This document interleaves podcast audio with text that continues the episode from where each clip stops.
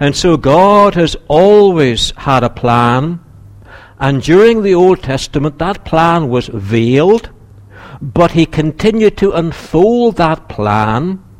And then, with the revelation of Jesus Christ, the curtains were taken away, the scaffolding was removed, and the plan is revealed. The mystery is revealed.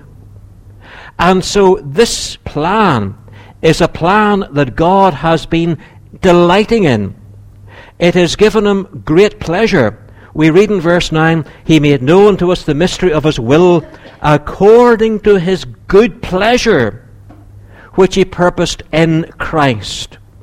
And so, this plan, the plan focused on Christ, the plan to build His church, the plan to have an innumerable number with Him in eternity, in the new heaven, the new earth, this plan is something that the Lord derived great pleasure in devising. It's not as though it was some kind of emergency measure. It's not as though God was coerced into devising this plan. But this plan has been God's delight. And so, when, as it were, he thinks of this plan, he gets enormous pleasure. I suppose Neil's here this afternoon. I suppose a builder must get a lot of pleasure if he's been building at a project and seeing the completed uh, building. He can stand back and, and just derive a lot of inner pleasure.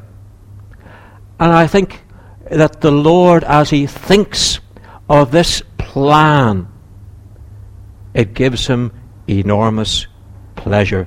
The plan has been according to his good pleasure, which he purposed in Christ. And so, what is this plan? Can we see the architect's plan here? Yes. It's spelled out there in verse 10. And it's this it's to be put into effect when the times will have reached their fulfillment, to bring all things in heaven and on earth together under one head, even Christ. Or as the ESV says, to unite all things in Him, things in heaven and on earth. The NAB, NASB says, the summing up of all things in Christ. That's the plan. New King James says that he might gather together in one all things. And another translation says that everything would be brought together and summed up in him. And so, when you compare the translations, they're all slightly different. But they're all trying to get at the one thing. They're all grappling with the translation of one particular word. And so, actually, all of these translations are good translations. They're faithful. It's just that the word they're trying to translate, it's one of those rich, diverse, many sided words. And so it means basically, the word means to sum up or to recapitulate or to summarize, to gather together, to bring to a head, to harmonize. To sum up is as good a, a translation as, uh, as any other. Just like um, an accountant would count up the, the columns and then tot it all up, sum it all up, and write down the bottom line the conclusion. And so this is God's eternal plan, which gives him enormous pleasure. That everything in heaven and in earth would be brought together under one head, who is Christ. Everything summed up and taking its place in subjection to Christ. This, this is the, the great plan. Now, Christ is already head over everything. He's head over the church. He's head over the nations. Jesus said, All authority has been given to me in heaven and on earth. So Jesus is already King of kings and Lord of lords. He can't be any more than he already is. He has all authority. However, not everyone yet recognizes or submits to his authority. There is discord, there is rebellion. But here we are told that one day, in the fullness of time, when the times have reached their fulfillment, that day will produce the time when everything in heaven and on earth will gladly submit to one head, the Lord Jesus Christ. That is God's big plan. And that also should be our vision too. This is our goal as Christians. This is what we as Christians believe. And so this is a grand, glorious, all inspiring vision. This is one of the most exciting things about the gospel. And so this is where redemption is heading toward. And redemption will not be complete until all things in heaven and on earth are brought together under one head, even Christ. And so that, as Christians, should be the message that we are proclaiming. This should be the vision. It should be the goal that we have in mind. And this should be the message that we're trying to communicate to the world. And so when the world thinks of us, we would want them to think those are the people who have big plans, who have a big vision, who have a big God. But is that the message that we communicate? I mean, ask the man on the street, what's your impression of church, of Christianity, of those who go to church. What do they believe? What kind of people they are? Well, maybe he might say, well, people who go to church, well, it's not my cup of tea, but uh, it seems to suit them. They seem to be rather narrow minded uh, people who seem to be very, very particular about rules and regulations and and they seem to fall out often, and there's splits and divisions in the church. And so when I think of church, that's what I think of. Or someone else might say, well, when I think of church, I just think of, uh, of people who are, seem to, to major in the minors. They, they, they fight over the smallest of things. Should we stand for prayer? Should we sit for prayer? What Bible version should we use? What what psalter should we use? What this, what that? And so, silly little irrelevant rules and regulations. But I think we need to be reminded of, of God's great plan.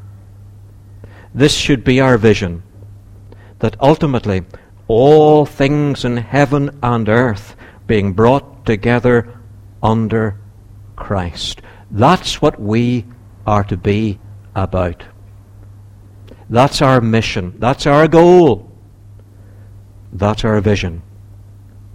And so when we were thinking this morning about redemption, I suppose we were thinking in our minds the redemption of our souls. And that's certainly where redemption begins. We need to be redeemed. We, made, we need to be the sacrifice has to be made in order to appease God's holy, righteous wrath, that we might have forgiveness, that we might have peace with God. And we have redemption. We have it now. but it's not yet worked out completely. Because according to God's great plan, there's a plan also to redeem our bodies. There's a plan to redeem this fallen world.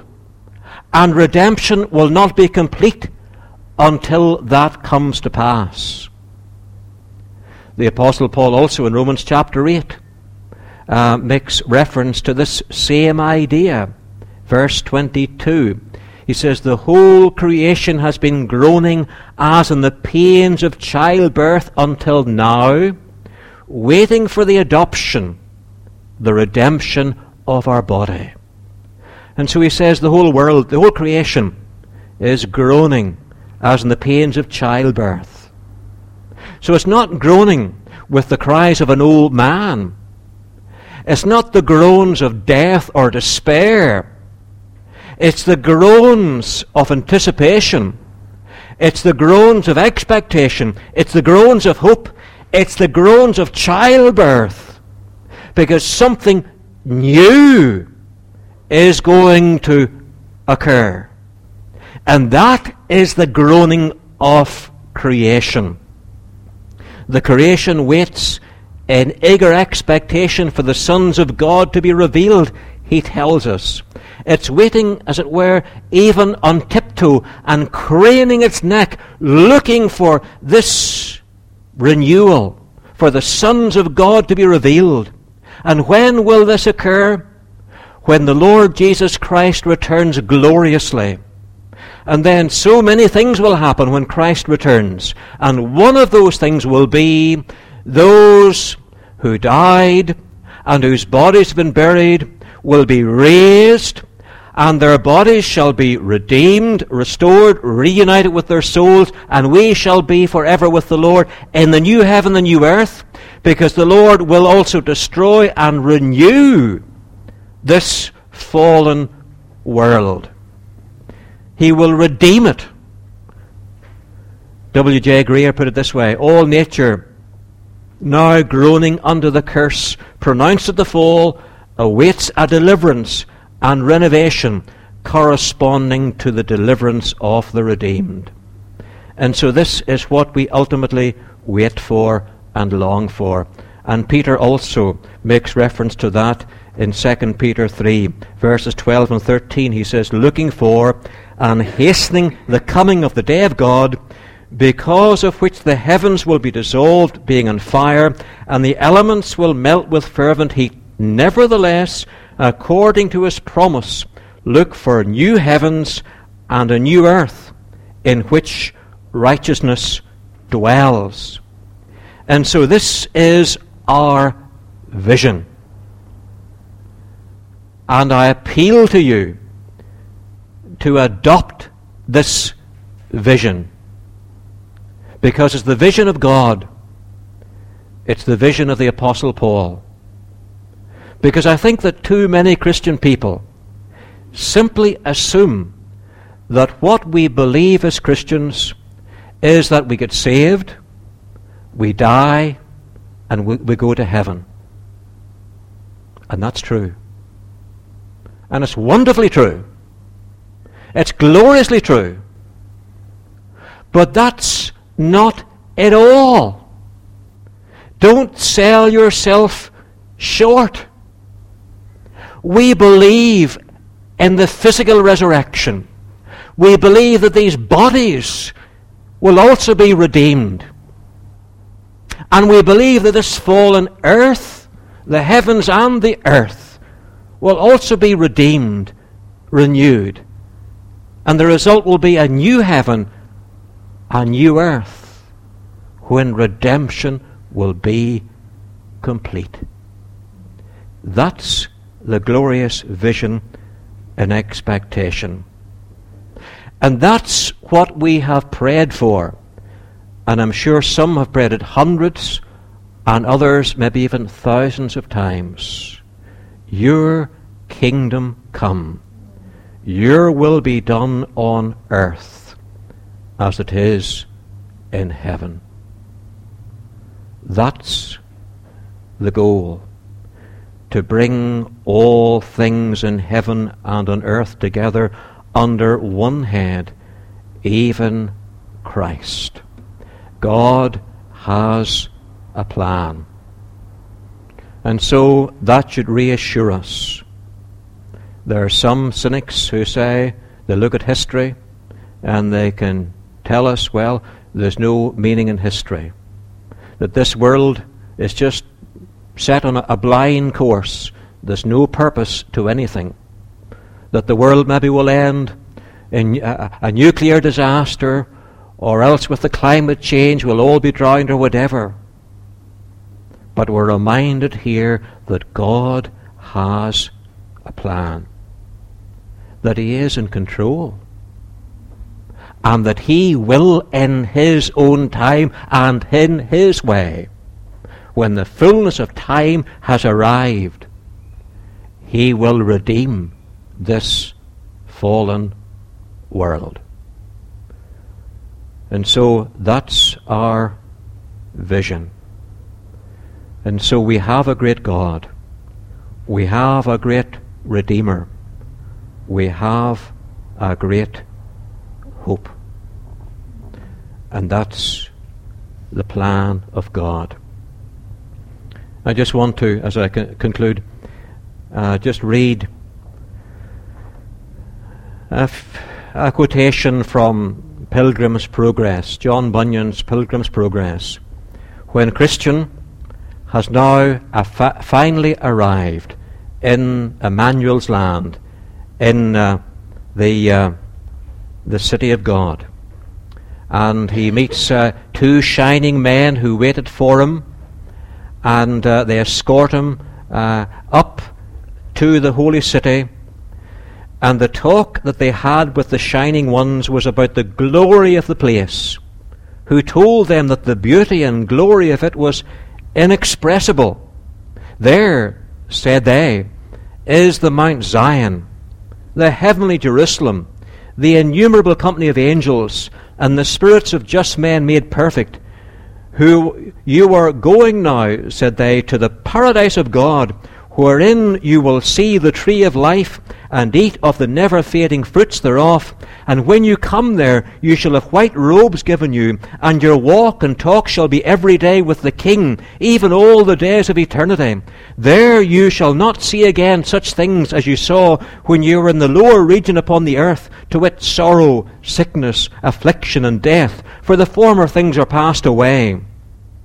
You are going now to Abram, to Isaac and Jacob, to the prophets, men that God hath taken away from the evil to come, and that are now resting upon their beds, each one walking in his righteousness.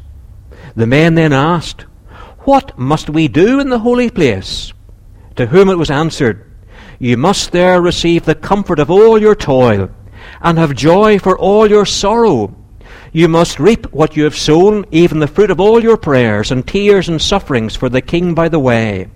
In that place you must wear crowns of gold and enjoy the perpetual sight and visions of the Holy One, for there you shall see him as he is. There also you shall serve him continually with praise, with shouting and thanksgiving, whom you desired to serve in the world, though with much difficulty, because of the infirmity of your flesh. There your eyes shall be delighted with seeing, and your ears with hearing the pleasant voice of the Mighty One. There you shall enjoy your friends again that are got thither before you, and there you shall with joy receive even every one that follows into the holy place after you. There also you shall be clothed with glory and majesty, and put into an equipage fit to ride out with the King of glory. When he shall come with the sound of trumpet in the clouds, as upon the wings of the wind, you shall come with him, and when he shall sit upon the throne of judgment, you shall sit by him. Yea, and when he shall pass sentence upon all the workers of iniquity, let them be angels or men, you shall have a voice in that judgment, because they were his and your enemies. Also, when he shall return to the city, you shall go too, with sound of trumpet, and be ever with him, and so on. I hope that has whetted your appetite. And so, this is what we look forward to. This is God's great mystery now unveiled. The mystery, the plan that He has good pleasure in, that ultimately, in the fullness of times, he will bring all things in heaven and on earth together under one head, even Christ. Let's pray.